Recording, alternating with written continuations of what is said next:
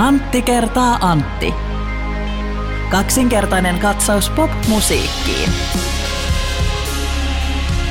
Tänään meillä ei Antti ole vitsiä alkuun, koska alo- aloitamme vakavalla asialla. Haluan pitää tämmöisen pienimuotoisen, audiomuotoisen nekrologin yhdelle lempilevyyhtiöistäni. Ole hyvä, ole hyvä. Kyseessä on siis turkulainen Solina Records, joka juuri ilmoitti lopettavansa toimintaansa. Solina, Solina ovat pyörittäneet Tom Riski ja Jori, Scho- Jori Sjörus tuolta Turun päästä. Ja, ö, Solina oli mielestäni viime vuosina niitä hyvin harvoja kotimaisia levyyhtiöitä, joilla oli se semmoinen tietynlainen ö, laadun tae julkaisuissa. Joo.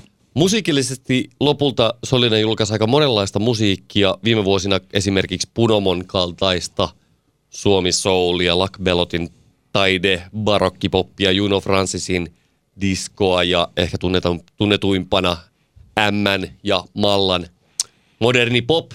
Mutta kuitenkin se kattava eh, punainen lanka eh, Solinan toiminnassa ihan alusta lähtien sieltä 2000-luvun ensimmäisen vuosikymmenen puolesta välissä lähtien, niin oli se, että tietynlainen laadun tae näissä julkaisuissa oli ja linjakkuus ja semmoinen tietynlainen ö, tieto siitä, että jos Solinen julkaisee, niin siinä on, siinä on semmoinen, voit tietää, että se on huolen, huolella ja taiten tehtyä musiikkia.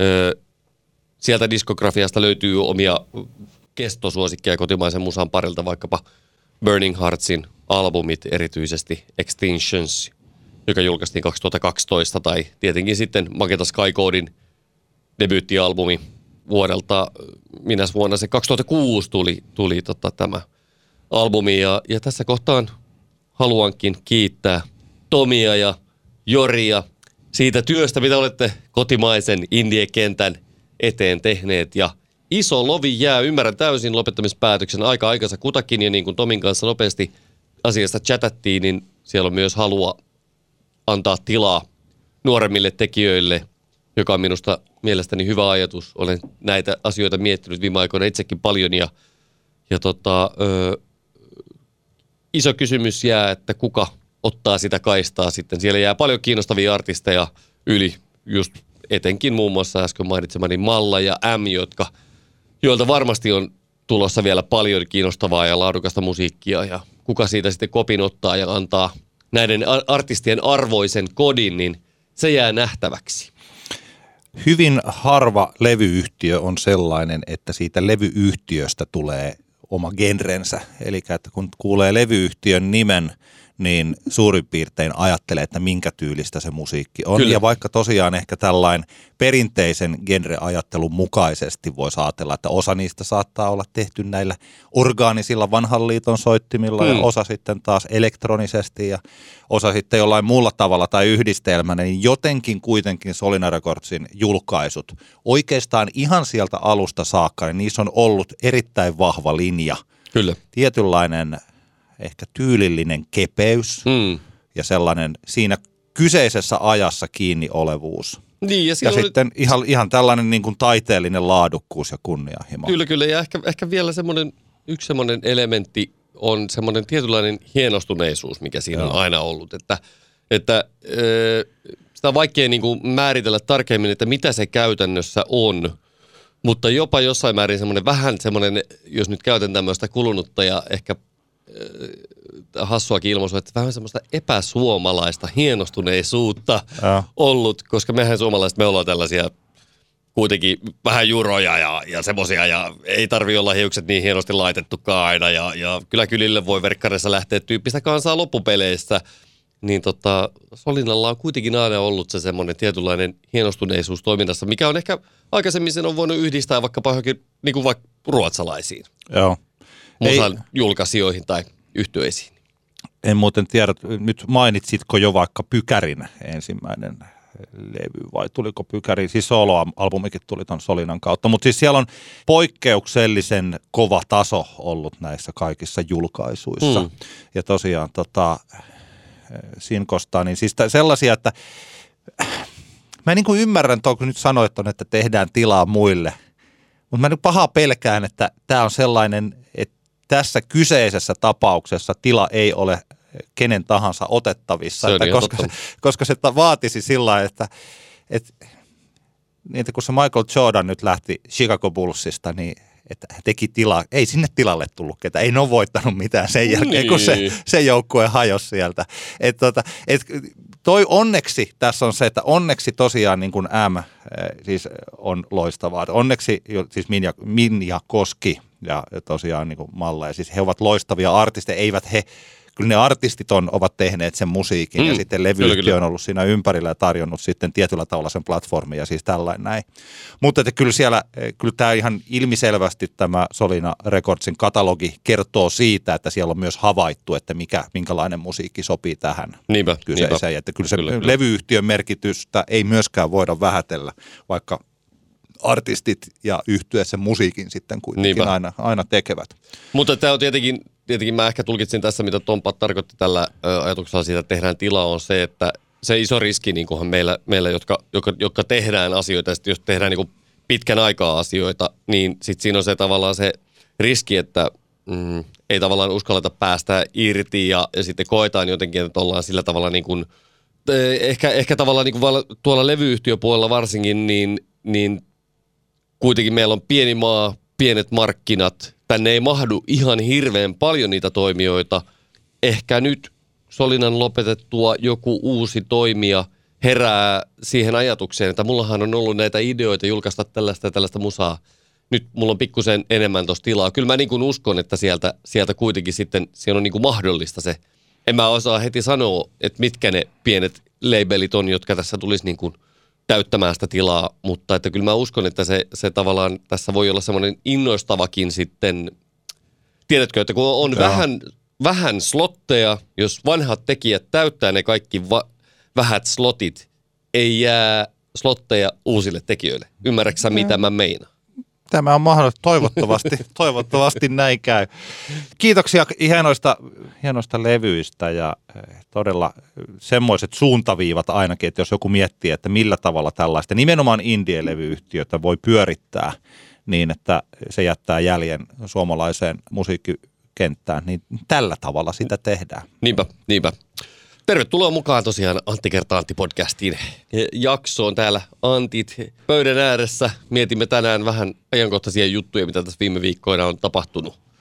Meillä on siis Pähkäillään. aika vakavat aiheet, kun aloitetaan Kyllä. meidän molempien lempilevyyhtiön lopettajaisuutisella ja sitten me puhutaan teoston tutkimuksesta, jossa mm. nais- ja miesmusiikin tekijöillä on täysin eri käsitys alan tasa-arvoisuudesta ja puhutaan sitten myös tästä aika poikkeuksellisesta keissistä, jossa Antti Tuiskun ja räppäri Mad Boy Alin yhteistyö kariutui.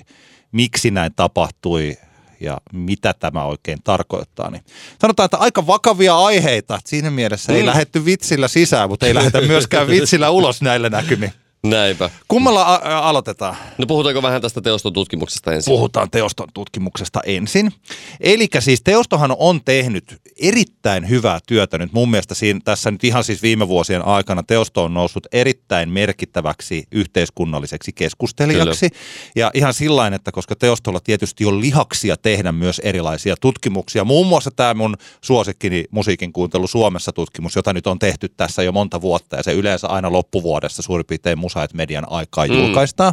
Tai juuri siis siihen aikaan sitten siellä keskustellaan. Ja tästä sukupuolten tasa-arvosta on puhuttu aikaisemminkin. Esimerkiksi teoston data-analyytikko Antti Rasko on kerännyt tällaista aineistoa. Siitä oltaisiin voitu viime syksynä puhua, Joo. Koska silloin teosto julkaistaan sukupuolten tasa-arvo Suomen top 100 listoilla, mitä kuuntelemaamme musiikki kertoo alan tulevaisuudesta. Ja nyt tosiaan tätä tasa-arvokysymystä, niin tätä on jatkettu. Näin lyhyesti, kun on kysytty, onko musiikkiala sukupuolten kesken tasa-arvoinen, miehet ovat sitä mieltä, että ei, siis 32 prosenttia miehistä on sitä mieltä, että ei, ja 70 prosenttia naisista on sitä mieltä, että ei. Eli Kyllä. me miehet, voisin tässä tapauksessa sanoa. Mm. Mä en tiedä millä tavalla me ollaan musiikkialalla mukana. Olemme ainakin keskustelijana, sinä olet DJ-nä, tapahtumajärjestäjänä, mä olen radiojuontajana. Ehkä me ei olla siellä musiikkibisneksen kovassa ytimessä, mutta Mm. kyllä me ainakin täällä jossain reunamilla ollaan risteilty Niin, joka sivu- tapauksessa. Sivu, sivusta huudella. Niin, ja tässä suhteessa mies, miehet eivät siis, siis pointti on se, että iso osa miehistä ei joko havaitse sukupuolten tasa-arvo-ongelmia tai ei hyväksy niitä tai jopa niin kuin Niin. vastustaa sellaista ajatusta, että Kyllä, kyllä. sellaista voisi olla olemassa. Eli, eli yksi, yksi kolmasosa, joka, joka kolmas, kolmas Joo. tota, Ja vielä siis mun sukupuoliset, 77 prosenttia oli sitä mieltä, että ei ole Kyllä. musiikkiala sukupuolten kesken tasa-arvoinen. Näinpä.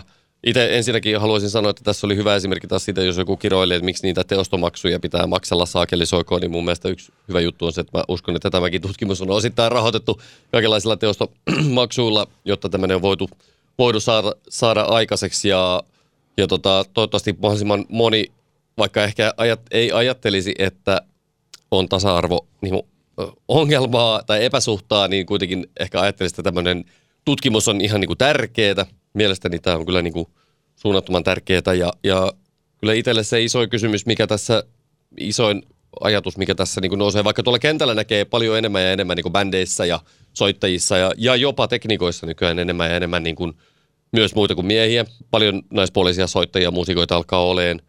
Niin kuitenkin se iso kysymyshän tässä on se, että miten edelleen sinne päättäviin rooleihin, niin sanottuihin portinvartijan rooleihin, miten sinne, sinne tuntuu, että se tämä niin tasa-arvo ei, ei vieläkään millään tasolla, tasolla niin kuin tunnu valuvan. Että jonkun verran totta kai nimityksiä on ai- aiheen piiristä.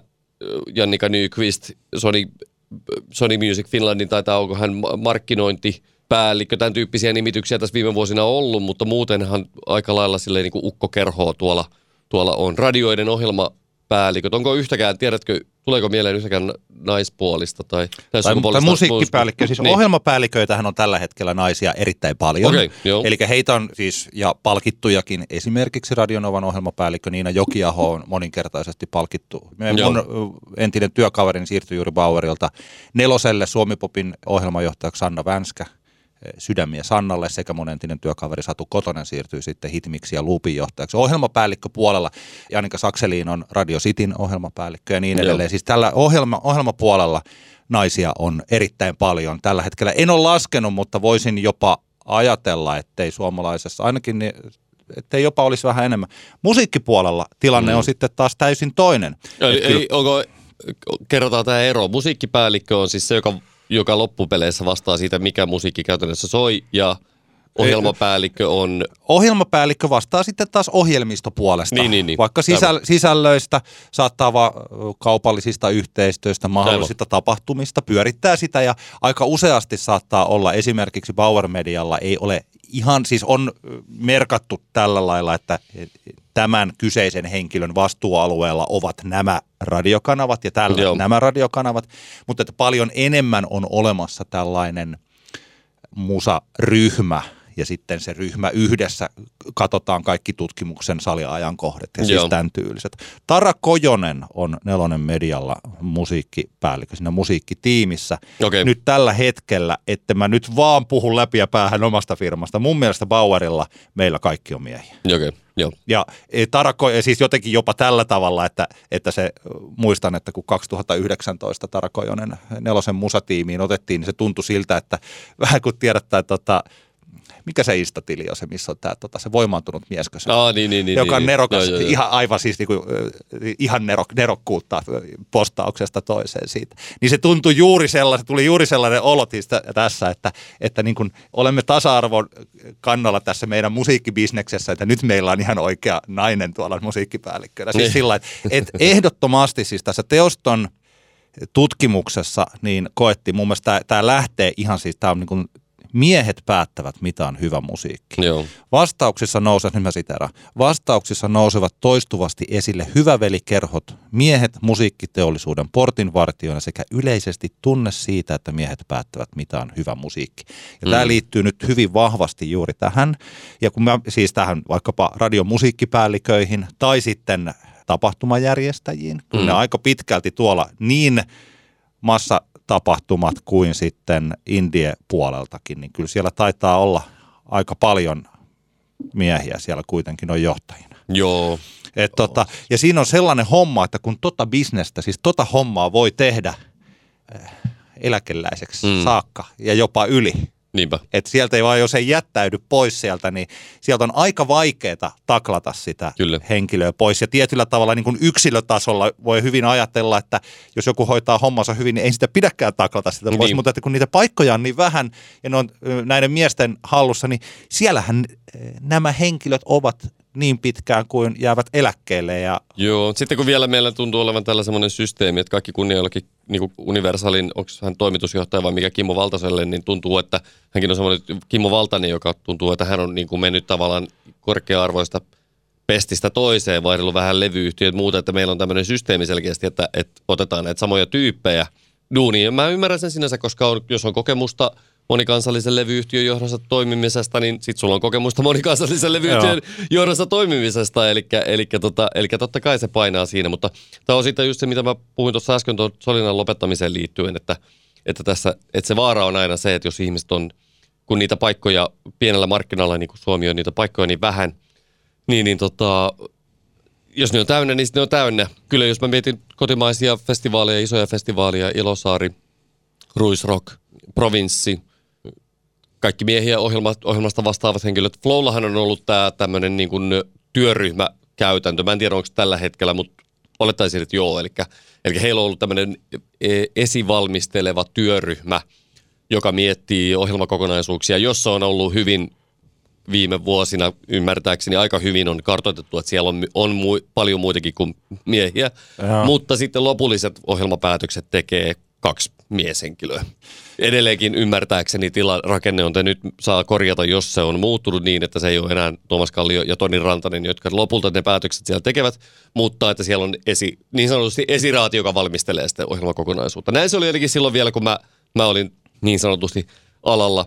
Mutta että mun käsittääkseni Nelosen median festivaaliohjelmat ohjelmistosta päättää miehet äh, lähestulkoon sataprosenttisesti.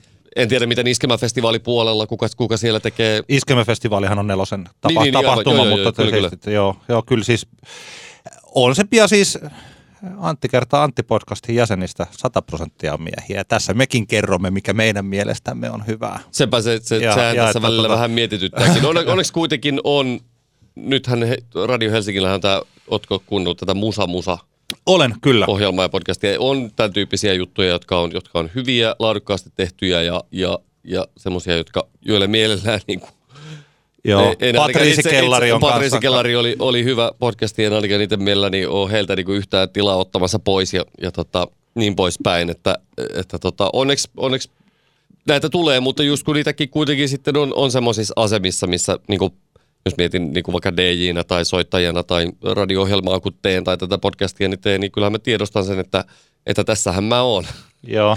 keski-ikäisenä miehenä tekemässä niitä päätöksiä, mit- mitkä, mitkä soi. Että kyllähän se niin kuin monesti mietityttää se tämä asia. Että, mutta että, sitten- mutta mä, mä oon itse niin kuin miettinyt sitä siltä kannalta, että et, no niin kauan kuin mä nyt tässä sitten oon näissä hommissa, että, että jos mä pidän niin kuin tosi tarkasti mielessä sen, tämän ongelmallisuuden ja sitten ehkä annan sen näkyä myös siinä, että mitä mä sitten niin kuin tuuttaan ulos, vaikka Radio Helsingin mun ohjelmassa, mitä tehdään Laurilla Jannen kanssa, tai sitten tota, DJnä kun on, niin pidän, pidän huolen siitä, että tota, pidän silmäni mahdollisimman avoimena kaikenlaisen musiikin suhteen. ettei tämä nyt mene toisaalta sellaiseksi niin kuin oman hännän nostamista, että kyllähän me olemme oman osamme tehneet, mutta eikö esimerkiksi Hang the DJssä, tehän olette, kun te pyydätte sinne muita DJ, niin kuin vierailevia DJitä, niin eikö siellä nyt ole kuitenkin ollut paljon muitakin kuin keski-ikäisiä miehiä On, on, on ollut joo. Ei Siis- vähän aikaa vierailevia deitä ollut, mutta silloin kun meillä oli aktiivisemmin, niin kyllä me, kyllä me pyrittiin, niin kuin,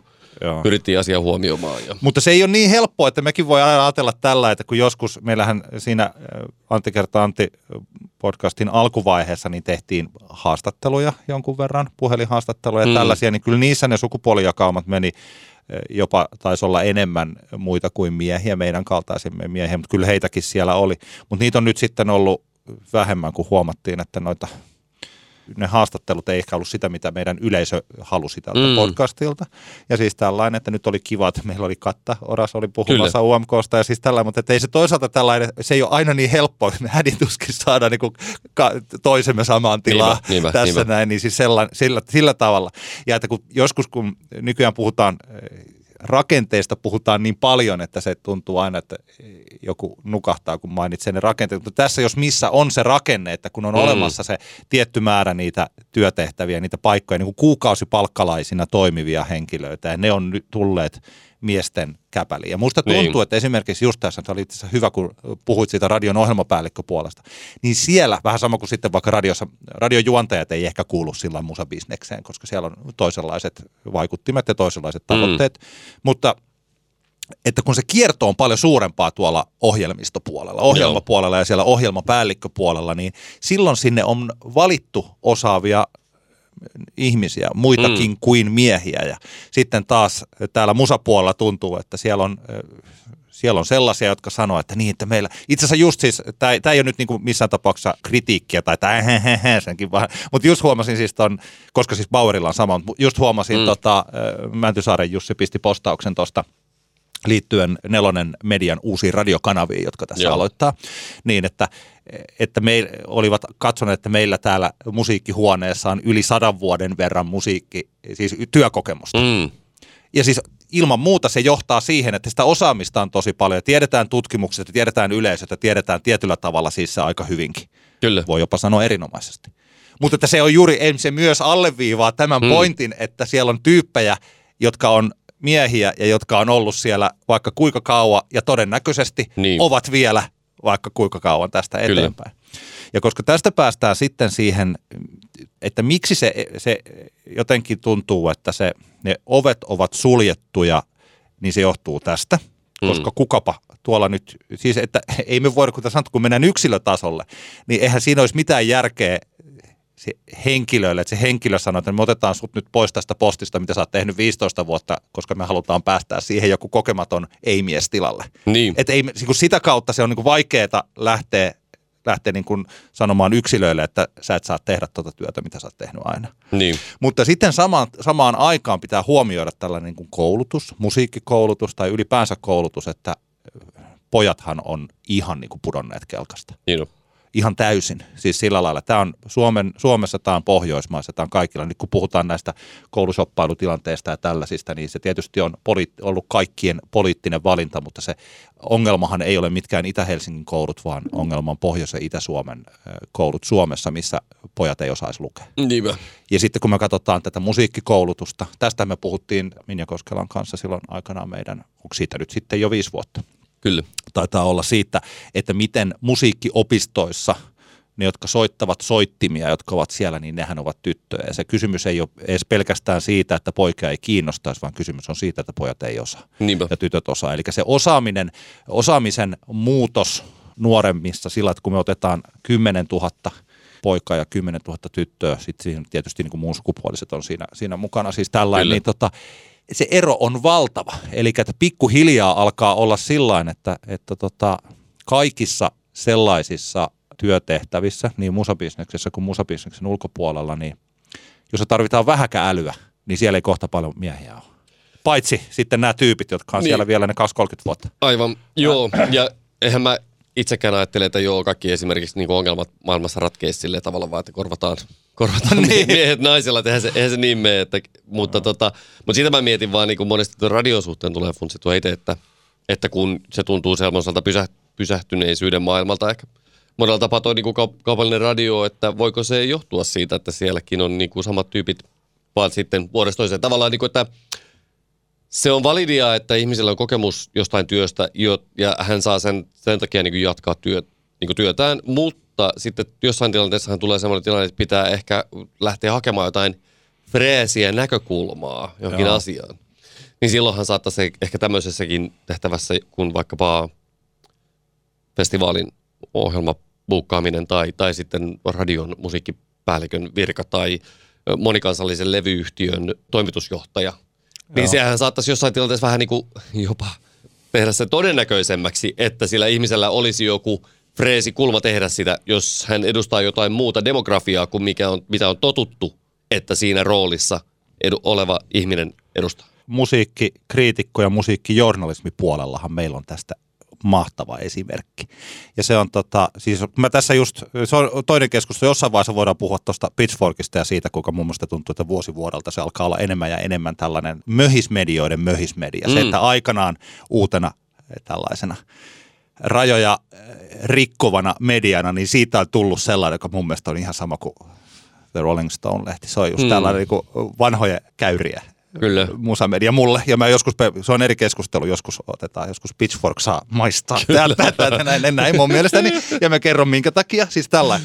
Mutta no, siis, siitä joo, mutta siis tällä hetkellä, siis kuten taas mainitaan, minä kirjoitan itse siihen soundiin mm. ja me tässä puhutaan nyt miehinä. Me ollaan täällä tällainen ja otetaan se oma tilamme meilläkin on omat, omat, että mekin ollaan integroiduttu, pitää koko ajan muistaa juuri tämä, että vaikka mm. itse olemme iloinneet siitä ja tästä, että kaksinkertainen vuoden musiikkimedia ehdokas. Siis mm-hmm. tällainen, se on meidän podcast, joka siellä on ollut jo, jo. ja voi hyvin miettiä, että jos me ei oltaisi nä- meitä, mitä me olemme, ja missä meillä niin. olisi tätä meidän miestaustaamme ja mitä täällä tämän tyylisiä asioita, niin oltaisiko, me, oltaisiko meidän juttumme huomattu – Onko meillä siis, että me puhutaan sellaiselle niin kuin musabisnes yleisölle, joka ymmärtää meitä, koska Niinpä. meidän kokemuspohja on sama. Ja joku toinen, joka saattaa puhua toisella tavalla omasta näkökulmastaan, niin se business ei ymmärrä sitä ja sen takia Niinpä. se vaikutus on voinut olla toinen. Sitten tämä pitää niin ihan oikeasti niin kuin tajuta tällä tavalla. Tällä hetkellä, ja sitten mä mietin just kun Helsingin Sanomien musiikkikriitikkojengiä, mm jotka ehkä jossakin vaiheessa, siis mähän arvostan vaikka Oskari Onnisen journalistista ammattitaitoa erittäin korkealla. Mm. Musta tuntuu välillä siltä, että Oskari, joka on mua vähän yli kymmenen vuotta nuorempi, niin musta tuntuu joskus, että hän ikänsä puolesta on mennyt musta ohi. siis tällainen. Ja, tota, ja siis sama homma, Seppä se Arttu ja kaikki. Toi, siis... oli, toi oli varmaan kuitenkin niinku, tiedätkö, ehkä niin kuin no pun intended tyyppinen kommentti, että, että jos Oskari siellä kuuntelee, niin tota... Joo. Ei kun siis sillä, ei kun mä, siis, että hän, siis omalla tavallaan, siis sillä että se, joo, joo. että toi ja siis, että se, mä puhun nyt enemminkin niin kuin tästä omasta jengistä, joo, joo, ja joo, mä joo. kuulun itse joo, siihen joo, jengiin, että mä en yritä tässä nyt sa, niin kuin iskeä eri suuntiin, siis kyllä, paitsi kyllä, Pitchforkista jossain vaiheessa. Mä oon soundi, soundin kirjoit, siis sillä niin kuin tässä kirjoitan, juuri kirjoitin sinne ja kuulun siihen samaan niin, niin. vanhaan establishmenttiin, siis tällä lailla. Mutta että hyvin useasti, kun mä mietin sitä koko sellaista tapaa kirjoittaa vaikka musiikkikritiikkejä ja siis sellaista, mm. niin se on vaikka siitä miten yrittäisi päästä irti, niin siitä on mahdoton päästä siitä irti, että, tämä, että se, mikä on se oma perinne ja millä tavalla, mikä, mikä kokee hyväksi kritiikiksi ja miten tällä, tällä hetkellä, jos minä, ta, taas valkoihoinen keskikäinen mies perustaisi oman musiikkimedian. No okei, mutta jos mä sen perustaisin, niin ensimmäinen henkilö, jonka mä sinne niin musiikkitoimittajaksi palkkaisin, jos vaan miten olisi mahdollista, olisi Yle Xn Katri Norlin. Mm. Siis Katrihan on hänen tapansa käsitellä musiikkia, tehdä haastatteluja, toimia sekä Instagramissa tai TikTokissa tai sitten Yle Xn siellä YouTuben puolella. Niin kun vaikka tällainen, kun journalismin tarkoitus on tietysti tietää, mikä on totta mm. ja mikä on tärkeää, mutta yksi tapa, yksi hyvä keino on myös, tai siis yksi iso tarkoitus on myös tehdä tästä todesta ja tärkeästä mielenkiintoista. Mm. Ja vaikkapa musiikkikritiikki puolella – ehkä me olemme menettäneet sen kyvyn tehdä siitä mielenkiintoista niin. kenellekään muulle kuin itsemme kaltaisille tai meitä vanhemmille Joo. valkoihoisille miehille. Ja mä luulen, että tämä on suurempi kritiikin ongelma kuin se, että tuolla mietitään jotain, että kun yhyy, kun noi artistit haluaa vaan tehdä kaupallisia yhteistyötä somivaikuttajien kanssa eikä edes puhu meille millään Joo. tavalla, niin ehkä enemminkin pitäisi niin kriitikkojen ja musiikkijournalistien miettiä, että miksi me olemme epäonnistuneet tekemään tästä kiinnostavaa muille kuin meille. Joo, ja Katri tästä, onnistuu tästä, tässä. Nyt tästä mä oon kyllä ihan täysin samaa mieltä. Joo, tästä, ja tästä, tämän, voidaan, tästä niin. voidaan vetää pienet linjaverot siihen, että miksi, miksi, tota, miksi jotkut ehkä, jotka soittaa, jätkät, jotka soittaa rockibändistä, ihmettelee, että miksi jotkut räppärit, joilta, joiden musa tulee niinku läppäriltä ja sitten siihen vähän höpötetään päälle, miksi ne on vienyt niinku sen niinku kaistan, niin tässä saattaa ehkä olla samantyyppinen niin. juttu siinä, että, että tavallaan se, mikä joskus oli, oli tavallaan meidän, meidän porukka koki kiinnostavaksi ja relevantiksi niin kuin musan tekemisessä ja musan kirjoittamisessa ja, ja muussa, niin, niin se, sen aika on sillä tavalla mennyt mennyt ohi jossain Joo. määrin. Että ja, siis, että, ja jos, kun toi oli se hyvä, mulla tuli tämä, Katri tuli mieleen siis tästä,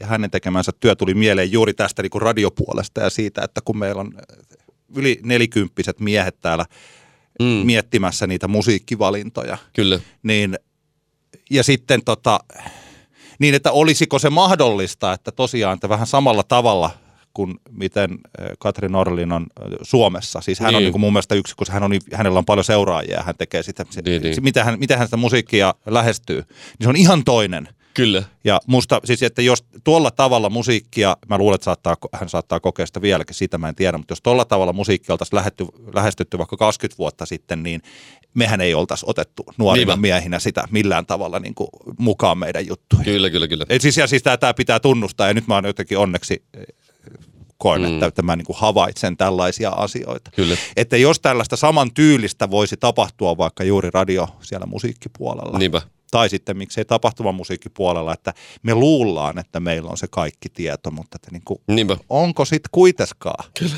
Mä no. pari semmoista niin kuin käytännön esimerkkiä omasta elämästä, minkä, minkä takia, missä yhteydessä tämä asia on tullut mietittyä, on se, että mä nyt kun perustettiin tämä meidän, tai siis meidän suosikkiyhtye on perustettu jo useampia vuosia sitten. Me julkaistiin debyttialbumia tuossa viime vuoden lopulla ja oh. meidän bändi koostuu neljästä öö, neljästä noin nelikymppisestä miehestä. Oh. Ja, ja sitten toisaalta, niin kuin on ehkä tässä meidän podcastissa jossain kohtaa maininnut, niin mä oon hurahtanut drum and bass musan soittamiseen jälleen uudelleen tosi paljon. Ja, ja tota, silloin Ysärillä, kun, kun aktiivi, tai Ysärin lopussa 20-luvun alussa, kun soitin aktiivisesti niin kuin Junkkaa niin kuin DJ-nä, niin ei ollut käytännössä naispuolisia drum and bass DJitä. Ei yksinkertaisesti vaan ollut. Suomessa. Ei ollut Briteissäkin, joka on kuitenkin sen musan niin sanottu emämaa. Ei sielläkään ollut kuin ihan niin kuin muutamia. Ja, ja se oli niin kuin hyvin miehinen kenttä. Samoin rokin soittaminen bändissä on ollut hyvin miehinen kenttä. On edelleenkin, mutta mennyt kuitenkin vähän niin kuin parempaan suuntaan. On kaikenlaisia bändejä, joissa on muitakin kuin Joo. jätkiä. Joo, se miksi mä niin kuin puhun on se, että nyt tavallaan kun näiden kahden asian tiimoilta on ollut, niin kuin, olen ollut niin sanotusti aktiivinen tässä viimeisen, niin kuin tämän vu- viime vuoden ja, ja nyt tämän alkuvuoden, niin, niin olen huomannut, että se ei ole enää mikään semmoinen, se, että mä oon niin kuin näissä jutuissa, se ei ole mikään semmoinen automaattinen reitti siihen, että mä pääsen niin kuin tiettyihin juttuihin sillä vaan, että me ollaan niin kuin, että minä olen niin kuin mies tai meidän bändin jäsenet on miehiä. Toki meillä suosikin nyt joku, niin kuin tästä on suosikkiin hommastakin jo tullut käy, käytyä keskustelua, että totta kai se, että meillä on niin kuin pitkät bänditaustat aika monella meistä, ollaan soitu monenlaisissa jutuissa, niin totta kai se vaikuttaa jonkun verran siihen, että, että ehkä uskalletaan sitten buukata vaikka johonkin keikoille helpommin kuin jotain aloittelevaa bändiä, mutta anyway, kuitenkin olen tullut huomaamaan, että e, sitä kaistaa on ottanut monenlaiset muun näköiset ja kuuloiset tekijät. Ja se on, mä oon, niinku, mä oon lopulta ollut, mä oon niinku ollut todella iloinen, että näin on ollut. Ö, jos hommat olisi mennyt vaan silleen niin kuin sukkana läpi tavalla. Mä, mä, mä vertaan tuohon vaikka tuohon drum bass DJ puoleen. Siellä on todella paljon hyviä kiinnostavia tekijöitä. DJ Sofa etunenässä, Ipalipa, Habankorppu, Oulun Barbitalo-kollektiivi. Tavallaan siellä on niin paljon kiinnostavia tekijöitä, joilla on se uusi näkökulma siihen tekemiseen, jota mulla ei ole. Yksinkertaisesti mulla ei ole sitä, koska mä oon vanha gubbe. Joo. Ja se, että nii, niillä on tavallaan niin kuin sitä kaistaa ehkä enemmän, tai ainakin, ainakin niin kuin verrattuna siihen, mitä se oli silloin 20 vuotta sitten, niin niillä on enemmän. Niin se on aivan suunnattoman upea juttu. Mä olisin ehkä jopa vähän surullinen, jos, jos niin kuin tällä niin kuin 20 vuoden a- hiljaiselon jälkeen aktivoituisi ja sitten yhtäkkiä tavallaan niin kuin tulisikin, tiedätkö niin. niin kuin keikkoja sieltä täältä. Koska se on elinehto sille hommalle, että tulee uusia ihmisiä, joilla on uudenlaista näkökulmaa, jotka ehkä vähän näyttää eriltä kuin mä. Tiedätkö? Maailma Joo. menee eteenpäin. Joo, yes. Joo eikö kyllä. Siis se, siis se, että toi on se tuoreet uudenlaiset näkökulmat, niin useasti tarkoittaa ihan jotenkin kokonaan erilaista tapaa toimia tai kieltä puhua tai tyyliä. Siis sillä mm. että useasti on saattanut, siis ne, jotka ovat hypänneet muina kuin valkoihoisena miehinä vaikka johonkin tänne punk- tai rock- tai heavy-kentälle, niin – respektit ja sen tyyliset heille, mutta siis sillä että se varmaan on ollut monella tavalla hirveän hankalaa. Niin. Mutta että samaan aikaan siellä on aika usein, että se kyllähän tällainen rockmusiikki tai koko tämä tai sitten juuri musiikkijournalismi mm. tai tällainen, se on niin muotonsa löytänyt silloin joskus 60-70-luvulla. Varmaan Suomessa suurin piirtein 70-luvulla on luotu ne säännöt, joilla sitten mm. mentiin ihan tonne varmaan johonkin. Siis tultiin tälle vuosituhannelle jo pitkälti ja vasta Kyllä. Viime vuosikymmenellä se rupesi. Eli omalla tavallaan, että ne muut kuin valkoihoiset miehet, jotka on tullut sinne, niin heidän on silti, silti ollut pakko opetella ne valkoihoisten miesten luomat toimintamallit. Niin, niin. Ja näitä omia tyylikeinoja, omia tapoja tehdä, niin niitä ei ole oikein välttämättä saanut tuoda sinne. Kyllä. Ja sen takia ollaan ennemminkin integroiduttu siihen vanhaan valtaan jollakin tavalla kuin sitten luotu kokonaan oma kulttuuri. Kyllä, kyllä. Ja tämä asia on se, mikä nyt on sitten muuttumassa. Mutta kun jos palataan tähän teostoon, niin ei ole muuttunut. Ja yksi isoimpia juttuja, mikä tässä on tämä sukupuolen koetaan vaikuttaneen negatiivisesti uraan musiikin tekijänä, millä tavalla, että tässä on erilaisia tapoja. Esimerkiksi palkkaus on miehillä vain 4 prosenttia, kun naisilla 28, mutta tämä selkeästi on omalla tavallaan ehkä odotettava vastaus, Mm. mutta tämä verkostot ja kumppaneiden löytyminen, mikä on vaikuttanut negatiivisesti, niin se on miehillä 7 prosenttia, eli 7 prosenttia miehistä kokee, että verkostojen ja kumppanien löytyminen vaikuttaa, että kun niitä ei ole, Niin. ne vaikuttaa negatiivisesti 47 prosenttia naisilla. Eli naisilla, naiset kokee, että heillä on erittäin vaikea verkostoitua, mm. erittäin vaikea löytää kumppaneita siihen. Jotenkin siis sellaisia, jotka tota, Kyllä. ja mä luulen, että jos tässä vielä jotenkin, tämä on nyt ihan vaan mutua mulla, että jos tosiaan siellä jotkut tuovat eh, omaa kulttuuriaan, omaa tapaansa tuoda. Nyt kulttuurista Niin. niin. mä en puhu siis välttämättä niin kuin etnisyyksistä, vaan mä Mm. puhun siis ihan siis tosiaan tällaisista toiminnan tekemisen, Tekemisen kulttuurista. Tekemisen kulttuurista tällaista, että jos haluaisi vielä tuoda sellaista omaansa sinne, niin se on vielä hir, niin kuin moninkertaisesti hankalampaa. Tässä onkin just ehkä jokaisella myös sitten meillä miehelläkin niin kuin se vastuu miettiä sitä, että on, olenko minä mukana minkälaisissa hyvävelikerhoissa ja onko se niin kuin välttämätöntä, että se on vain hyvävelikerho. Joo. Voisiko se olla myös hyvä veli, veli ja siskokerho? Että sehän on niin kuin, se, ne niin helposti muotoutuu ne semmoiset jätkien keskenäiset semmoiset niin kuin porukat, missä sitten niin kuin, ö, sovitaan asiat perinteinen saunan lauteilla, ne päätökset tehdään ajattelu, niin se on niin kuin mun mielestä semmoinen, mihin jokaisen maa pitää kiinnittää huomioon se, että, että onko, onko tämä mun porukka, missä mä päätökset, päätökset tehdään, onko se niin kuin jätkäkerho vai ei. yksi iso asia sillä, että no mitä tälle voi tehdä, niin ihan se semmoinen, mistä mä oikeastaan nyt tässä on koko ajan ehkä mun pääpointtini, ja se on sellainen eh, toisenlaisen tekemisen hyväksyntä, arvostus versus sen vähättely. Niin, Sitä hirveän helposti, tämä on varmaan se, mikä on mun mielestä, niin kuin, mistä pitää ajatella, että itsellä varmaan on ollut ihan niin kuin valtava, jos puhutaan tällaisesta snobismista tai siis sen Mm. tyylisistä asioista, niin se liittyy, niin tämähän on yksi asia, joka liittyy siihen hyvin vahvasti. Ja onneksi mä, mä joskus siitä on jo hyvin kauan, kun mä tajusin sen asian vaikka juuri tämän, että mitenkä sitä on vähätellyt juuri sellaista musiikkia, mistä teini-ikäiset tytöt on pitänyt. mm, Siis että nyt puhutaan silloin, kun mä oon ollut nuori skloddi. mm, Ja tämähän on niin kuin perusesimerkki siitä, että kuinka on jotenkin ollut mun lapsuudessani helppoa vähätellä vaikka hevoshulluutta mm, versus, että fanittaa jääkiekkoilijoita. niinpä. Että ajattelee, että se jääkiekkoilijoiden fanittaminen on jotenkin hienoa Mm, ja hevoshulluus on jotenkin höpsöä. Samalla tavalla sanon toisen esimerkin, tämä ei suoraan liity musiikkiin, mutta tämä liittyy tähän samaan. Että just aina nyt kun taas jossain on puhuttu sitä, että saako mies näyttää tunteitaan. Kyllähän se mies näyttää tunteitaan nykyään tuntuu, että enemmän kuin naiset. Mennään tuonne jäähalliin katsoa. mutta se tunne on se öö, tai sitten se raivo. kyllä. Ja että, että ne on jotenkin sellaisia tunteita, että nämä kuuluu tähän establishmenttiin. Niin, niin. Kun taas sitten sellainen, että joku vaikka on tosi tykkää jostain söpöistä pupuista, Niinpä. niin se jotenkin on vähäarvoisempi tunne, puhumattakaan sitten tai tietysti kyyneleistä tai herkkyydestä tai tällaisista asioista. Kyllä. Ja nämä kaikki asiat liittyy siis tähän samaan siihen, että mitä me tsempataan helpommin täällä keskusteluissa tai musiikissa, mitä joku tekee, mitä me vähätellään Mm, ja miten me koetaan se, se tota, että mä tiedän itse hyvin selkeästi, millä tavalla mä vaikka henkilökohtaisesti haen auktoriteetin tai haen vaikka tällaisen uskottavuuden. mm, Ja tästäkin voidaan puhua joskus. Ja yksi tapa on esimerkiksi tämä tämmöinen kaunopuheinen puheen parsi tai kahden koulutetun vanhemman opettama akateeminen tapa suhtautua kieleen. Kyllä, niin tällä kyllä. tavalla minä haen valtaa ja haen auktoriteettia. Ja mä, teen, ja mä teen sitä koko ajan itse siis tässä näin. Eli voi käyttää myös itseäni esimerkkinä, jos joku toinen puhuu hieman toisella tavalla tai käyttää jonkinlaisia sosiaalisesta mediasta tuttuja puhe, puhe, tuttua puheenpartta, joka ei välttämättä ole kieliopillisesti oikein, tekee pieniä virheitä, mitä tällainen keski-ikäinen mies ei tee ikinä. Kyllä, kyllä. Koska me tarkitaan, pelätään virheitä ja vihataan virheitä ja sitten korjataan virheitä, että niitä ei tule koskaan, niin sekin on vallankäyttö. Nämä on sellaisia asioita, jotka liittyy tietysti yhteiskuntaan, mutta liittyy mm. myös tähän musiikkibisnekseen. Kyllä, otetaan tähän loppuun. Mä suosittelen yhtä Instagram-tiliä. Vain Valo Aani Naisjutut niminen Instagram-tili on hauska tämmöinen meemitili, jossa vitsaillaan tälle asetelmalle, jossa ainoita oikeita tekniikoita on semmoista ukkelit, jotka tietää, tietää kaiken ja joilla on iso avainnippu ja sitten kun rinnalle tulee esimerkiksi naispuolisia tekniikoita, että minkälaisiin konflikteihin siinä sitten joutuu.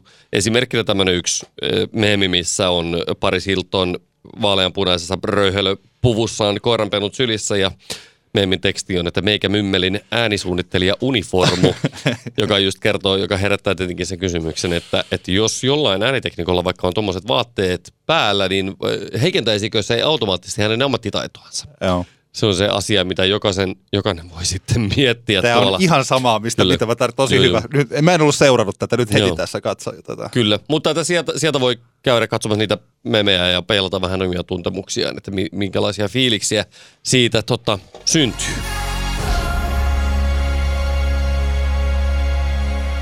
Hypätään yhdestä tärkeästä aiheesta toiseen tärkeään aiheeseen. 16. maaliskuuta Helsingin Sanomat kirjoitti. Antti Tuiskun kanssa tehty biisi raivostutti nuoren räppärin seuraajat ja nyt yhteistyö on peruttu. Eli Antti Tuiskulta piti ilmestyä biisi Baila por mi ja siinä piti Antti Tuiskun äh, seurassa fiitata räppäri Madboy Ali, kirjoitetaan ihan M-A-D-B-O-I Ali. Mitä mieltä? Mitä tässä oikein tapahtui? Jaa, tota, no ensinnäkin täytyy sanoa, että mehän ei oikeastaan tiedetä, mitä tässä tapahtuu, koska kukaan ei sano mitään. Antti Tuskukin tuossa, tota, oliko Ylen puoli seitsemän ohjelmassa, kommentoi asiaa näin, että itse asiaa mulla on hirveän vaikea lähteä kommentoimaan mitään, koska ne on toisen ihmisen henkilökohtaisia syitä, mitä ne ikinä olikaan, onkaan siellä. Viittaa siihen, että, että, tota, että Madboy Ali oli se aktiivinen niin sanotusti vetäytyjä tässä, tässä, tässä projektissa. Eli, eli Antti olisi ainakin tiettyyn pisteeseen asti ollut valmis viemään projektin eteenpäin, mutta Madboy Ali sitten vetäytyi siitä. Ja, ja kyllähän se niin kuin johtopäätelmähän tässä koko hommassa on se, että maailma ei ollut vielä valmis. Maailma ei ollut vielä valmis tällaiselle yhteistyölle, joka on sinänsä tietenkin tosi surullista, koska tämähän oli silloin, kun mä itse ekan kerran luin tällaisesta tai kuulin tämmöisestä yhteistyöstä, niin mä ajattelin, että tämähän on aika siisti tämmöinen kaksi maailmaa kohtaa tyyppinen keissi, mitä ei liikaa Suomessa ole ollut, mutta sittenhän se olikin liian hyvä ollakseen totta niin sanotusti. Tässä siis tilanne on se, että tonne, oliko se nyt sitten molempien TikTok- tai some-postauksiin tai sinne kanaviin, niin tuli hirmuinen määrä homofobisia viestejä. Ja ainakin tämän Helsingin Sanoman, Sanomien jutun mukaisesti siis Madboy Alin seuraajat olivat niitä, jotka olivat sitä mieltä, että Madboy Ali ei saisi tällaiseen yhteistyöhön ryhtyä. Enkö minä ole ymmärtänyt oikein. Mä en ehtinyt. Katsoa, sitten ne postaukset poistettiin tästä kollaboraatiosta ja tosiaan se peruttiin, niin nyt niitä ei enää siinä vaiheessa, kun mä kuulin tästä, niin siinä vaiheessa niitä ei enää siellä ollut. Ja tällaisella lyhyellä netti salapoliisityöllä mä en ainakaan niitä sellaisia kommentteja mistään löytynyt, että niistä ilmeisesti, jos joku jotain screen cappeja oli ottanut, niin mä en ainakaan nyt niitä sitten ihan suoraan, suoraan sieltä löytänyt. Joo. Varmaan siinä Madboy oli ollut niinku hankalassa tilanteessa, koska, koska sehän se kertoo, että jos se alun perin on lähtenyt, tuskin häntä on niinku pakotettu yhteistyöhön Antti Tuiskon kanssa. Tuskin hänellä on kukaan levyyhtiön ilkeä setä tai täti sanonut, että nyt sun täytyy tehdä Antti Tuiskon kanssa yhteistyötä. Mä uskon, että se on ollut niinku hyvä idea, mikä on saatu ja, ja paperillahan se on just ollut niinku sille, niin kuin sanoin, musta niinku ihan mahtavaa, koska kuitenkin artisti, joka on niinku hyvin eri puolilta tietyllä tapaa tätä meidän pop, valtavirta popmusa niin kenttää. Madboy oli tämmöisenä uuden aallon, uuden aallon räppärinä ja sitten taas Antti Tuisku tällaisena tota noin niin, öö, pitkän linjan pop iskelmäartistina, joka sitten on, on, on, vielä profiloitunut tämmöisenä niin kuin sateenkaari, sateenkaari tota, mm, voidaanko sanoa niin kuin, miten se nyt sanoisi, eihän mikään sateenkaari kanssa äänen kantaja ole ollut, mutta kuitenkin niin kuin tavallaan niin kuin suvaitsevaisuuden Sanotaan, että ainakin hän on yksi niistä harvoista tyypeistä täällä ihan valtavirran ytimessä, joka on tuonut näitä teemoja mm. esille jatkuvasti Niinpä. siinä. Ilmeisesti niin kuin, öö, hän on tämän omat asiansa ja hän on pitänyt- pitänyt niin sanotusti yksityiset asiat yksityisinä koko Niin. uransa aikana. Mun täytyy sanoa, että aika vähän olen seurannut kuitenkaan siis tällaista viihdeuutisointia siitä, mutta että, että kuitenkin omassa taiteessaan hän tuo hyvin vahvasti esille kun erilaista moninaisuutta. Ja Niinpä, siis niinpä. Se, tal- Mä mietin sitä Bad Boy-alia, että kun se on ollut varmaan niinku, se on niinku mahtavaa, että se on alun perin ollut kiinnostunut tekemään tämän yhteistyön ja, ja sitten on niinku halunnut tehdä, niin hankala tilanne se, että jos sitten tavallaan oma, oma fanikunta niinku kääntyy rajusti sitten tällaista projektia vastaan, koska me ei tiedetä mitään niitä yksityiskohtia, mitä siellä on, niinku, minkälaisia keskusteluja, minkälaisia sopimuksia siellä on tehty esimerkiksi asian kommentoinnin osalta tai muuta, niin, niin vaikea on tässä niin kuin lähteä arvioimaan, kuka on toiminut oikein, kuka on toiminut väärin, mitkä ne on ne ollut ne olosuhteet, mutta, mutta onhan tämä niin kuin surullista se, että, että tätä projektia ei ole voitu viedä loppuun.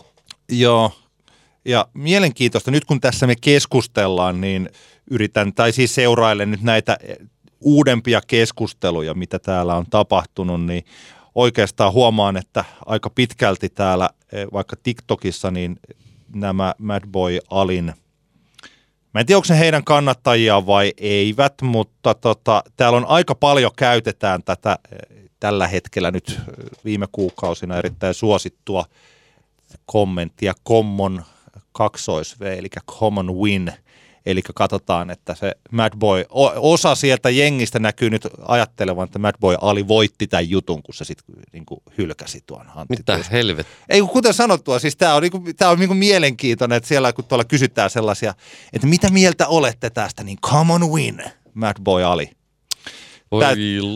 Liittyen edelliseen keskusteluun, että, että ehkä me emme ole nyt tässä vaiheessa siinä jengissä mukana, että voitaisiin ymmärtää kovin tarkkaan sitä, että, että minkälainen arvomaailma ja minkälaiset, minkälainen Niin tausta mä, tässä täytyy on. olla kyllä niin kuin aika luupää, että, että ne kokee tämän asian niin, että Mad Boy Ali jotenkin poistuu tästä tilanteesta voittajana.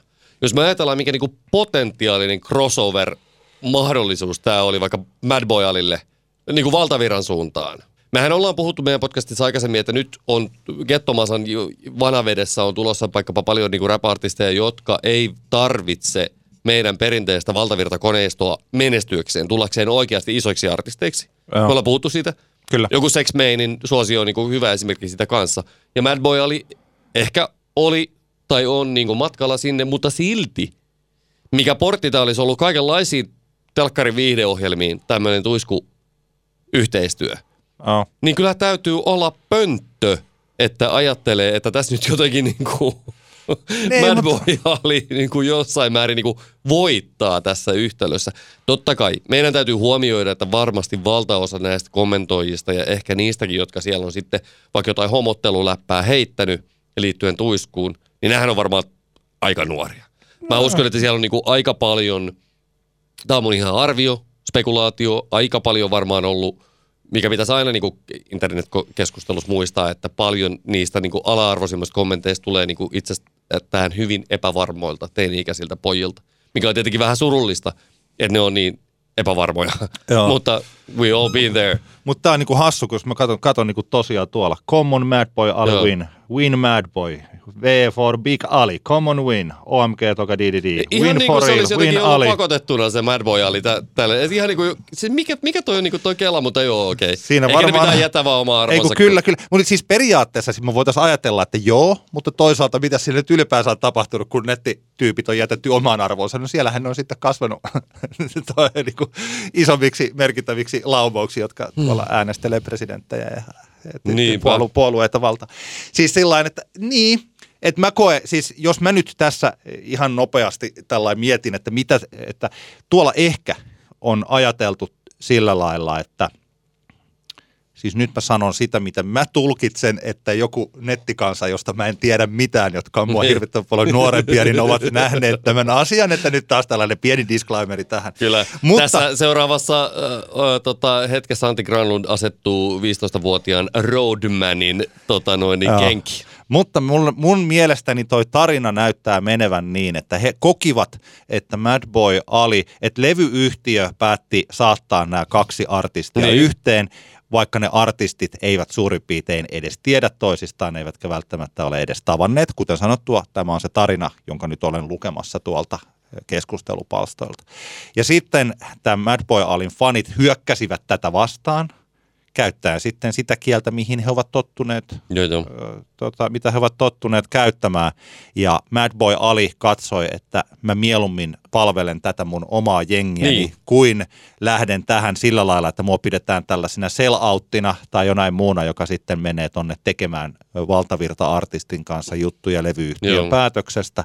Ja näin ollen se jengi päätti, että okei, Mad Boy Ali voitti tämän jutun, se palaskin meidän luoksemme. Niinpä, niinpä. Ja me tehdään nyt tätä hommaa täällä yhdessä ja noita saa tuolla tehdä Niin, mitä se tahansa. common, se common win viittaa enemmänkin tässä tapauksessa siihen, että nämä fanit on juhlii sitä, että he eivät He eivät menettäneet eivät- artistia niin, tonne. he, eivät, he eivät altistu esimerkiksi, että et he eivät joudu kyseenalaistamaan oman sankarinsa maailmankuvaa esimerkiksi. Niin, ei kun se on yksi, mahdoll- siis yksi, koska tässähän pitää aina muistaa sellainen asia, että mulla esimerkiksi vaikuttaa, jos joku käyttää tä- tässä nykyisessä ajassa jotain rasistista tai homofobista kieltä, niin on hyvin vaikea kuvitella, että hän ei tiedä sen olevan rasistista tai homofobista. niin, joo. Mutta että siinä on kuitenkin myös sellainen, että se joskus se aihe, se itse syy ei ole kuitenkaan siinä kielessä. Sitä käytetään sen takia, että halutaan alentaa ja halventaa toista. Se on, Mm. se on niin kiistatonta. Mutta se syy saattaa olla juuri tosiaan ehkä enemmän siinä, niin kuin, että koetaan, että meidän jeng, me ei haluta, että meidän jengi on missään tekemisissä ton jengin kanssa. Niin. Ja se, siellä saattaa olla paljon moninaisempia syitä kuin tässä tapauksessa vaikka homofobia. Kyllä. Siellä voi olla paljon kaikkea muutakin taustalla. Oi voi. Se on mm. sellaista, mutta se, se yksi asia tässä on se jännittävä, mistä tosiaan Kettomasan kanssa suhteen puhuttiin. Tietysti Mad Boy Ali ja toi sukupolvi on ihan sitten taas niin kuin nuorempia uusia, siis tällainen näin. Mm. Mutta että, että eh, liittyen tähän se, mistä teostossa puhuttiin, että on olemassa tämä valtavirta ja vanha valta, niin saattaa olla myös, että täällä on olemassa se, se uusi valta on se, joka halveksuu minkälaista yhteyttä siihen vanhaan valtaan. Niin, Niin, niin. Siis tällä lailla. Ja, ko- ja se, he pystyvät luomaan sitten ihan omat, oman kulttuurinsa ja omat väylänsä ja välineensä ja he eivät halua olla yhteyksissä. Siis tällainen mahdollisuus tässä on, mutta tämä ei ole nyt sen vähättelyä, että todennäköisesti siinä saattaa olla myös se, mikä on tämä yleinen tulkinta ollut, että syy on pelkästään vain ainoastaan homofobia ja siitä Niinpä. Niinpä. syystä fanit eivät antaneet tämän artistin tehdä kollaboraatio Kyllä. Tuiskun kanssa. No, tässäpä nyt on sitten on perattu sitten tuhannen taalan paikka niin sille artistikaksikolle, jotka haluaa, aikovat tehdä samantyyppisen yhteistyön, mutta pystyvät viemään sen niin sanotusti päätyyn asti. Joo. koska tota, sehän on ihan selvää, että tämä keskustelu tulee, tulee jatkumaan ja tämä tapaus ei sille ei välttämättä unohdu keskusteluista ja spekulaatioissa kovinkaan pitkään aikaan, koska tässä oltiin aika lähellä semmoista tietynlaista, mun mielestä tietynlaista niin kuin crossover breakthroughta. Joo. Ja se jäi nyt piippuun seuraavan kerran, kun se, se yritetään ja se toivottavasti viedään maaliin, niin se tulee olemaan iso juttu. Oliko meillä Älä nuku tämän ohi osio biise? No, mulla ei ole biisiä, mutta tota, mulla on yksi podcasti, mitä mä voisin suositella. No, anna tulla. No minähän olen tässä kuunnellut, kun olen odotellut, että milloinka You Must Remember This podcastin Erotic 90s kokonaisuus eh, pläjähtää eetterin. Eh, Kannattaa kuunnella You Must Remember This podcastin Erotic 80s koko, kokonaisuus. Niin tota, olen kuunnellut The Danny Brown Show podcastia, joka, jota on tehty, jota tulee mun mielestä ehkä jopa viikoittain yksi jakso lisää. Mä oon silleen myöhä, myöhä, myöhään herännyt tähän, että mä oon alkanut ihan vastikään kuuntelemaan sitä. En oikein ymmärrä, miksi sen on tarttunut aikaisemmin. Kyseessä on tehty nyt 45 jaksoa. Kyseessä on siis Danny Brown-nimisen rap-artistin, joka on yksi lempiartisteja, niin hänen, hänen tämmöinen tota podcast, minkä ideana on ihan se, että hän höpöttelee todennäk aika pilvessä vaan mikrofonille juttuja. Hänellä on siellä niin kuin äänitarkkailija studiossa mukana joka sitten välillä sitten niin kuin osallistuu keskusteluun pienesti, mutta, mutta Danny Brown, joka on riemastuttava tyyppi, tekee mahtavaa musaa ja, ja selkeästikin hyvin huumorintajuinen kaveri. On elänyt tosi värikkään elämän, on ollut istunut vankilassa ja käynyt kaiken, kokeillut varmaan jokaista huumetta, mitä maailmassa on niin kuin tarjolla ja ö, syntynyt ja elänyt Detroitissa ja sitten muuttanut Austinin, Austinin Texasiin, niin tota, niin hän höpöttelee, hänelle voi sinne lähetellä kaikenlaisia kysymyksiä. Siellä on sellaisia osioita kuin, että X Danny, jossa häneltä voi kysyä juttuja. Siellä kysele, ihmiset kyselee muun muassa, että mitä tehdä, kun naisystävällinen on lemmikki orava, voinko jatkaa parisuudetta. ja Danny sitten tota, hyvin polveilevasti sitten analysoi tilannetta. Mutta tota, suunnattoman hauska ja hämmentävänä on niin tunnin jaksoja, mutta menee kuin siivillä, kun oh. Danny höpöttelee asioista. Mm, jos Danny Brown kiinnostaa tyyppinä, jos kiinnostaa ylipäänsä kulttuurillisena äh, niin kuin rap-musa kiinnostaa tai tällainen, tota, no, niin Danny Brown kävi jossain kohtaa lähellä valtavirtaa, mutta ei, ei ole aika marginaali artisti kuitenkin tällä hetkellä. Mutta ihan hauskaa pohdintaa myös niin kuin artistin näkökulmasta. Paljon hänelle lähetetään kysymyksiä siitä, että millä tavalla selviää. Ihan vaikka jostain, niin kuin, miten selviää vaikka esiintymisjännityksestä tai, tai, tai tai tota noin, niin mitkä on pahimmat keikkamokat. Ihan tämmöisiä niin kuin hauskoja myös storeja pitkän uran tehneen artistin niin kuin historiasta.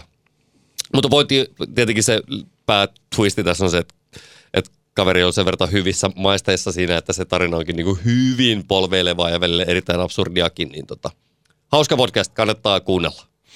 Mulla itse asiassa on kaksi, mulla piti olla vain yksi, mutta nyt onkin toinen. Yksi on biisi ja yksi on tällainen niin. Ja otetaan TikTok-ukko ensin, koska se liittyy nyt tähän vähän meidän, tai minun pointteihini musiikkijournalismista ja siitä, miten ehkä yksi asia, jossa yli 40-vuotiaat, tai voisi sanoa yli 30-vuotiaat miehet ovat, jotka, jonka ovat unohtaneet musiikkikirjoittamisessa tai musiikkiviestinnässä, mm. musiikkitoimittamisessa tai tässä journalismissaan sen iloitseminen, semmoisen, että miltä se musiikki tuntuu parhaimmillaan.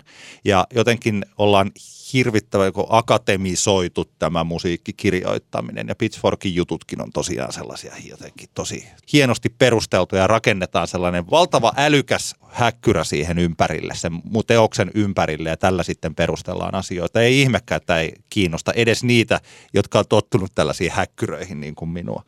On olemassa TikTokissa on tämmöinen kuin Jacob Givens, The Jacob Givens, siis at the Jacob Givens, joka hän itse kuvailee itseään äh, musiikkientusiastiksi. Ja hän on siis enemmän juuri tällaisen, hän on tällainen jo partakin vähän harmaantunut, voisikohan sitten meidän ikäluokkaamme mm. tai vähän vanhempi. Ja paljon enemmän hän, hän tota, tekee tällaisia aika hölmöjä dialogiin perustuvia mu- videoita musiikista. Yleensä okay. tällaista, yleensä aika vahvasti 90-luvun bändeistä. Joo. Ja tota, hän on sellainen, että tota, hän meni viraaliksi jossakin vaiheessa tuosta Rage Against the Machinein Freedom-biisistä. Eli hän itse näyttelee aina sellaista tyyppiä, joka on kuullut jonkun biisin ja sitten sellaista toista tyyppiä, joka ei koskaan kuullutkaan sitä biisiä. Joo. Ja sitten siellä hän, eh, se dialogi yleensä menee sillä, että se toinen miettii sillä, että hei, tämähän on, tää on kyllä niin kuin kovin biisi, mitä mä oon koskaan kuullut. Tässähän on kantaa ottavat sanat ja kylläpäs tää rokkaa. Sitten se toinen niin on siinä, että ootappa vaan. Ja kun kohta lähtee vaikka Rage Against the Machinein Freedomin se loppu, mm. loppu niin sitten se niin kuin, tota, heiluttaa päätä ja rokkaa. Ja on siis sillä, niin se, se on tosi paljon hauskempi kuin miten mä tässä selitän sitä. tai vaikka siis tuossa yksi hieno video, missä se kuuntelee Radioheadin Exit Musicia on sillä että se menee ihan vaan rauhallisesti makaamaan sohvalle mm. ja laittaa silmät kiinni ja kuuntelee sitten sitä tota, Tom Yorkin kaunista ääntä ja sitä akustisen kitaraa, sitä alkua. Ja sitten siinä vaiheessa, kun että lähtee tämä hieno rumpukomppi ja se suriseva basso siihen alle, jotka tietävät Radioheadin Exit Musicin, mm. Ja sitten tota, Tom York lähtee laulaan siihen päälle sitä, että you laugh, spineless laugh, I hope your rules and wisdom choke you. Siis se, ja sitten se, siinä videossa se tyyppi vaan lähtee nousemaan ylös, levitoimaan sohvalta katorajaan mm. koska se kuulostaa, se musa kuulostaa niin hyvältä. Tämä on, se, se on tosi, tämä on hirmu positiivinen, hauska sen tyylinen, mitä mun mielestä musiikkijournalismi, mun ikäiset ja siitä vanhemmat on unohtanut täysin tässä nykyisessä ajassa. Joo. Ja totta kai hän ei myöskään jotenkin yritä olla tällainen niin kuin nuorisotyyppi. Että ne biisit ja ne artistit ja bändit, ne on tosiaan sieltä 90-luvulta tosi vahvasti. Eli siinä mielessä, että yleisö on just mun kaltaista jengiä. Että täällä kun puhutaan Smashing Pumpkinsista ja Panterasta ja tästä siis, että se, se on sitä. The mm. Jacob Givens vaikuttaa erittäin. On, on siis tosi hauskaa kontsua hänellä. Hänellä on muutamia tämmöisiä isoja viraaleita. Kyllä hän suht suosittua. Hänellä on 227 000 seuraajaa tuolla. Että kyllähän sillä on niin kuin lyönyt läpi, mutta ei hänen joka videonsa ei mikään superhitti ole. Kyllä. Se on yksi. Ja sitten tota, mun biisini on siis, voidaan ensi kerralla puhua enemmän sitten Maustetyttöjen ja Arpan uusista biiseistä tai, tai levyistä ja vaikka ruusuista ja paperiteistä ja tästä. Mulla on siitä sanottavaa. Mutta että ä, Arpan tuoreimman levyn, eli tämän Valerian avausbiisi, jonka nimi on, mikä se oli, Hiekkaa aivojen tilalla. Vai kun hiekkasäkki. Hiekkasäkki Hiek- aivojen hiekkasäkki tilalla. Aivojen tilalla. Se on hieno, la- se mun mielestäni on esimerkki siitä, että kuinka arppa ja aika monella tavalla, varsinkin tällä levyltä kuunneltuna, niin se arpan nerous perustuu hyvin vahvasti hienoihin sanotuksiin. Et se on tosi sanoituskeskeistä Joo. musiikkia. Siinä on sanotukset ja ö, loistava bändi taustalla. Tuosta levystä sää- säästän mut analyysini tuonnemmaksi. Mutta että, joten, siis se, siinä on hirveän hauska ja tuore tapa puhua, niin kuin reflektoida itseään. Että mua, aina kun se ensimmäinen kertsi lähtee sillä, että aivan kun mussa olisi muka jotain vialla, mulla on itsellä elämäntavat kuin jollain sijalla. niin sehän on, se on tosi hauska, se on Joo. ihan mieletön. Ja mulla on hiekkasäkki aivojen tilalla ainakin välillä. Tosi hau, siis se on, se on hyvä biisi ja voidaan tuosta levystä puhua enemmän, mutta Kyllä. nämä ovat minun Mä älä otan, nuku- mä, otan, mä otan kyllä mäkin tää pari Joo. biisiä nyt otan kuitenkin, koska okay. uutta musiikkiakin on tullut tässä vanhan musiikin lisäksi kuunneltua.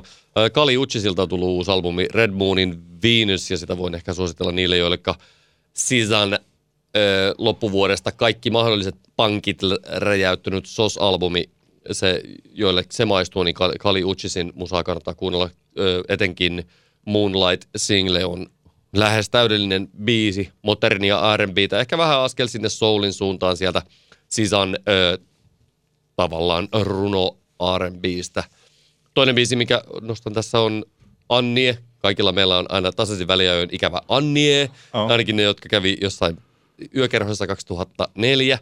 Niin tota, niillä on ikävä Annie ja minulla on ollut, ja nyt on Annie julkaissut norjalaislaulaja Annie ö, ranskalaistuottaja Alan Braxen kanssa Never Coming Back-nimisen singlen, joka on ö, aivan loistavaa hidasta aikuisdiskoa. Mä en tiennyt, että tuollainen on ilmestynyt. Sepä hyvä. Juh, Hyvä. kyllä. Olisin muuten Pistät kato, sen ohi. pistät kato perjantai-iltana, kun, sitten kun sä oot laittanut sen silkkisen saunatakkisi päälle, Niin sitten pistät tuon Never Coming Backin soimaan ja liikehdit peilin edessä sensuaalisti, niin tiedä mitä tapahtuu. Mulla ei ole vielä silkkistä aamutakkia. Pitää, saako sen alla olla mitään? Ei. Tämä pitää ottaa ku- kunnon äh, Never Coming Back larppi. Kyllä, Se yes. vaatii tämä. Kyllähän tämä loppukin, tämä vakava podcast loppui hauskaa Niinpä. mielikuvaa minusta tanssivassa silkki, Kyllä. silkki päällä ilman, että siellä on mitään alla. Totta. Saa, No niin. siellä, saa siellä olla, jos jo- joku he, mielikuvia helpottaa se, että siellä on Antilla on siellä tota, bokserit alla, niin, Sukat. niin ne voi Jalassa. kuvitella sinne. Kuvittelkaa sukat. Kyllä. Kiitos paljon. Palataan asiaan mahdollisimman pian. Kiitoksia. Moi moi. Moi. Ja hei, no sanon vielä, siis jos tästä meidän keskusteluista liittyy, jos joku pystyy analysoimaan paremmin tätä Antti Tuisku-keissiä, Antti Tuisku Mad Boy oli keissiä, tai sitten tosiaan tähän teosto- ja epätasa-arvo-keskusteluun jotakin analyysejä, korjausehdotuksia tai sellaisia, että mitkä asiat siihen voisivat, ovat voineet vaikuttaa, niin tota, laittakaa meille viestiä esimerkiksi Kyllä. Instagramin kautta. tai- DM on hyvä. Yes. Heippa! Palataan. Moi. Antti kertaa Antti. Kaksinkertainen katsaus pop-musiikkiin.